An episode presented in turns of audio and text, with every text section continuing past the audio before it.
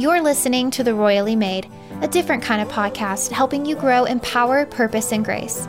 Let's see what it really means to be a royal daughter. Hey guys, welcome back to the podcast. Thank you so much for joining me again. And today I want to talk to you about that season of life when you're maybe going from job to job, or maybe you're in a job or a career that you really love, and what it means to be faithful and what that season of faithfulness looks like to actually become the person who is ready to step into everything that God has for them. And I came to a moment um, one time when I was in Holland, actually, a few years back, and my husband and I were in Holland uh, filming a few stories for our work that we do at Andrew Wommack Ministries, some testimony videos. And I remember I was taking a shower actually at these people's home. We were staying with a adorable Dutch couple. Um, they were so sweet. And I was in the little tiny bathroom taking a shower and just kind of thinking about what we had been doing there in Holland. And I just got overwhelmed in that moment. I had a moment where I thought, God, why am I here? You know, at the time, I think I was, oh gosh, I'm, I was probably about 27 at the time, let's say, I think. And um, I was 27 years old. I'm a high school graduate, right? I never went to, to quote, real college for any kind of degree. I went straight to Charis Bible College here in Colorado. And just looking back on my life, I thought, why am I the one who gets to be here? Why do I get to be doing these stories and traveling the world and meeting these amazing people and filming them and reporting on your goodness all over the world? It just kind of overwhelmed me. I thought, oh my goodness, I am so unqualified to be doing what I'm doing, right? I don't know if you've ever felt like that. Like, oh my goodness, I am so unbelievably unqualified for this and someone's to find out and then I'm to get fired and then they're to realize how absolutely unqualified I am.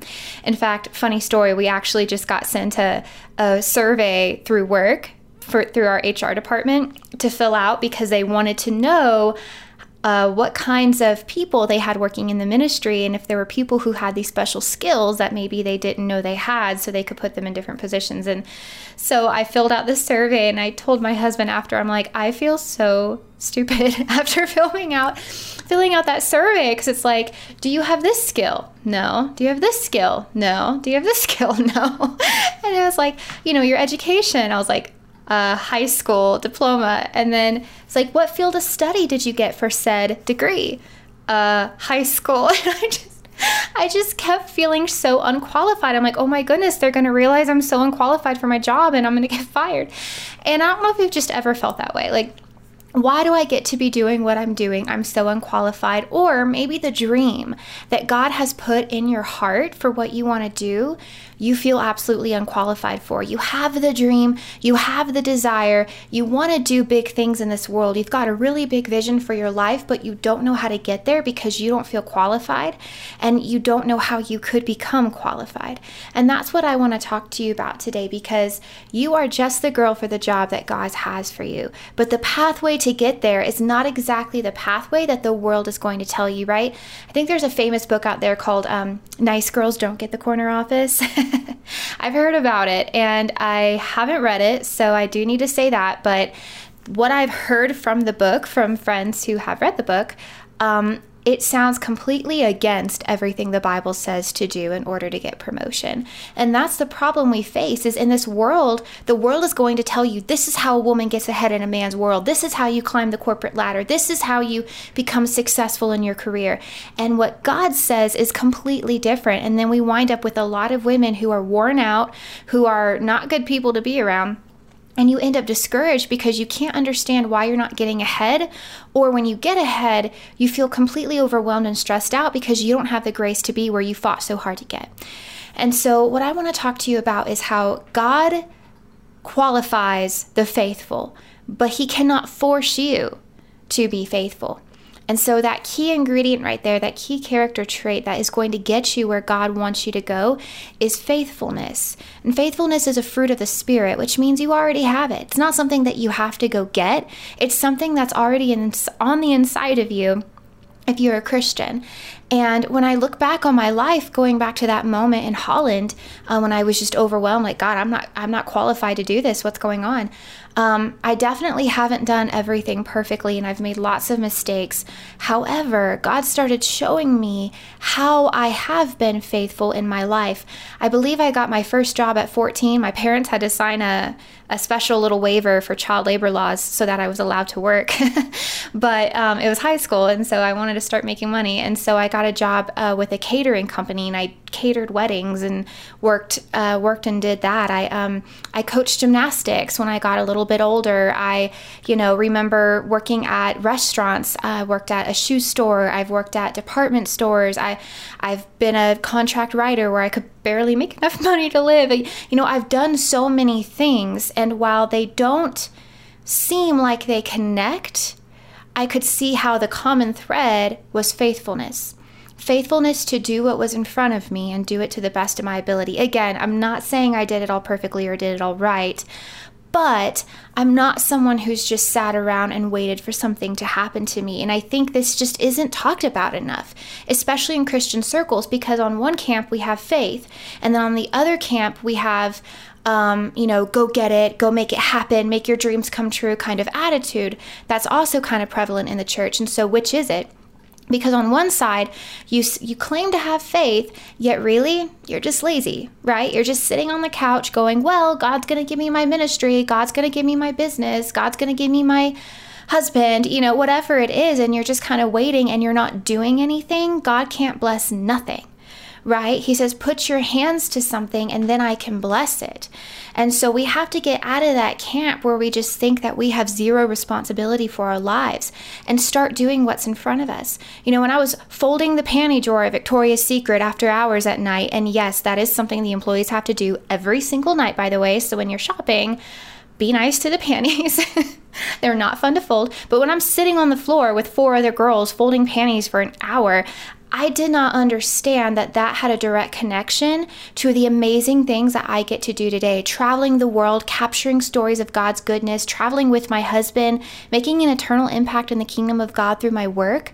That's not something that I even understood I could do just a few years back. But the common denominator was faithfulness. There's a lot of people who tell me they want to do what I do, and yet they haven't done anything yet. They haven't, they're not working in that direction. They're not giving God anything to bless. God can't force you to be faithful, but He qualifies those who are faithful. So instead of thinking about what qualifications you have to get and how to make yourself stand out from the crowd, just start being faithful with where you're at right now.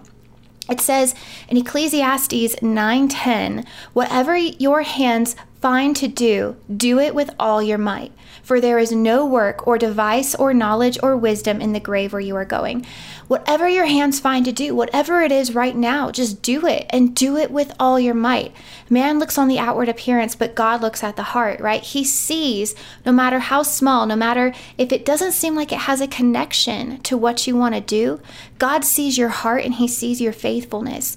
And that is what He can bless. That is what He can steward on the inside of you to take you to the next level. Because if you're not going to be faithful in the little things that don't seem very important or don't seem very exciting, like folding panties or helping four year olds learn how to do the bars and gymnastics, like those things don't seem like they're connected to your dreams in any way. Definitely they didn't seem connected to mine, but it was it was what I had to do. It was what I could put my hands to. And if you will just be faithful to do that, that is the quality that God can promote. And that is the quality that is going to take you places that people who seem super qualified can't go because they haven't spent the time to build their character in the area of faithfulness. And so God can't trust them with more.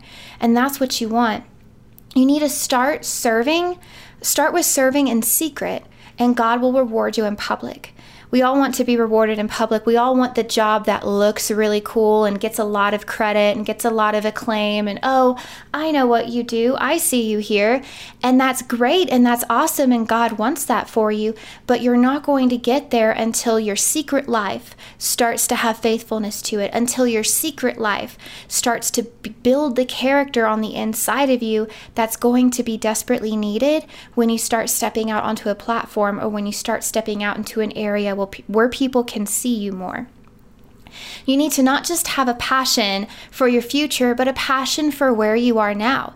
You know, too often, you know, God gives us a dream and a vision for our life, and we get super passionate about it, right? We're like, oh, I can't wait to speak in front of thousands of people, God. I can't wait to have the most successful business in this field. I can't wait to, to, you know, whatever your dream may be. I don't know what it is. To be the first person to do this, whatever it is your dream is, we tend to get super passionate about the destination, but we don't get passionate about where we are right now, the small beginnings. Don't despise the small beginnings, right? The people who end up going the farthest are the people who stewarded the small beginning that was in front of them well, even when it didn't look like it was going to be to their advantage. Make yourself indispensable wherever you are at, and God will begin to promote you supernaturally. You don't have to have all the qualifications.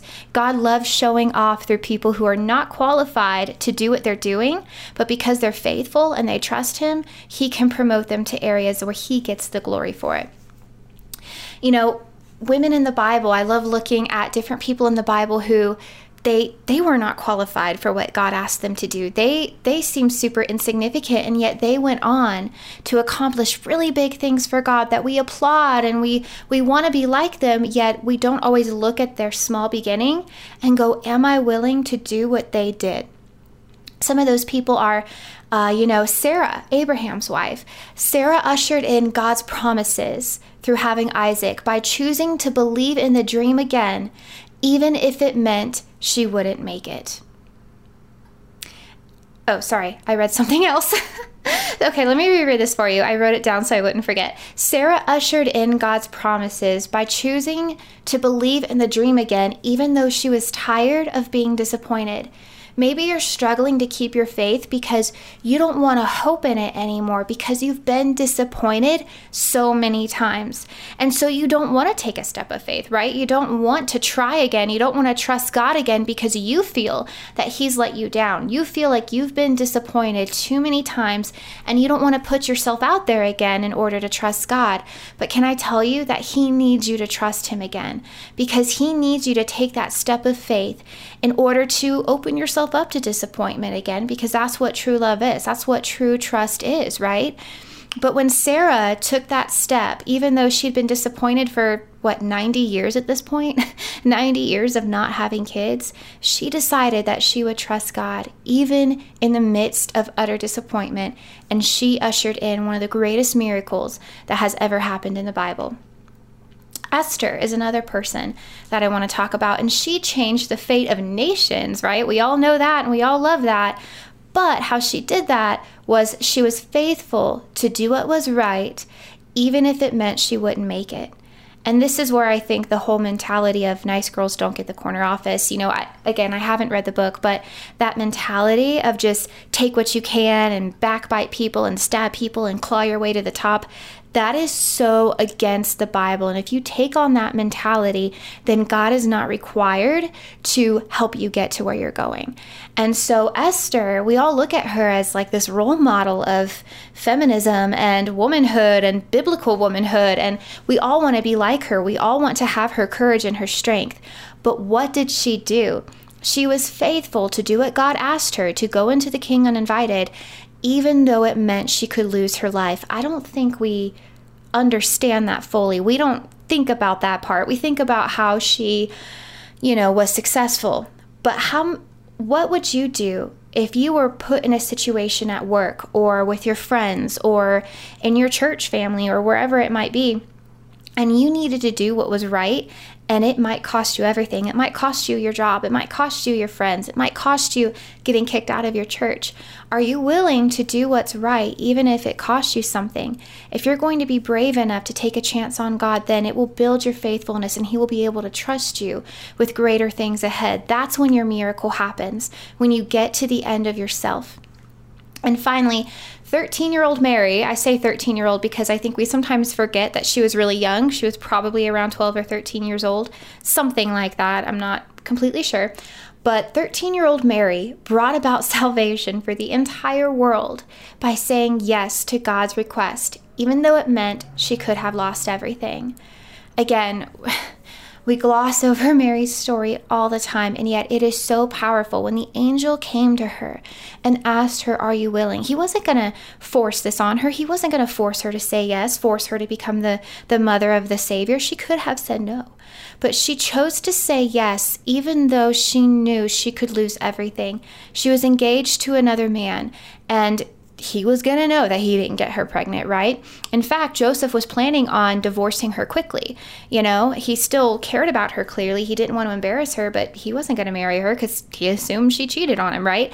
And so he was going to divorce her quickly. She could have lost that. She'd probably lose her family out of shame and she could lose all her friends. She could lose her reputation. You know, there was so much at stake. And yet she was willing to say, if my God is asking this of me, then I am here for him. Yes, I will choose him above my own comfort. That is amazing. What is God asking you to do? Maybe you're afraid of, of what people will think of you. Maybe you're afraid of what your spouse will think of you. You know, maybe you're afraid of, of your reputation and what people might say about you. And that's keeping you from doing what God is asking you to do. And if you keep saying no, then you're going to miss out on everything that He has in store for you because it's not, you don't just arrive at the dream, you don't just arrive at the destination. It's all of these seeming seemingly insignificant things that are happening to you every day the choices you make, the things that you put your hands to, the opportunities to be faithful where you are, are what are going to lead you down the path to doing the extraordinary and lead you to places that you couldn't imagine. Everyone who has ever done anything great for God started out by being faithful with what was in front of them, even if it didn't look like it was going to be good. And that is a mentality that we need to adopt as Christian women, especially because this world is telling us take all you can, be a backbiter, you know, use people, abuse people, do whatever you need to to climb to the top because you deserve it. No, we need to have our mentality focused on our Savior and go, God, what do you want me to do? What do you have for me to do right now? And no matter how insignificant or small it may seem, say yes to Him and just be faithful.